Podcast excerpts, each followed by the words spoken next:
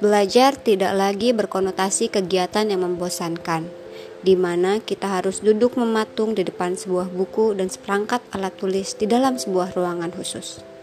Kini, belajar dapat dilakukan di mana saja, dengan media apa saja, bahkan dapat dilakukan bersamaan dengan aktivitas lainnya.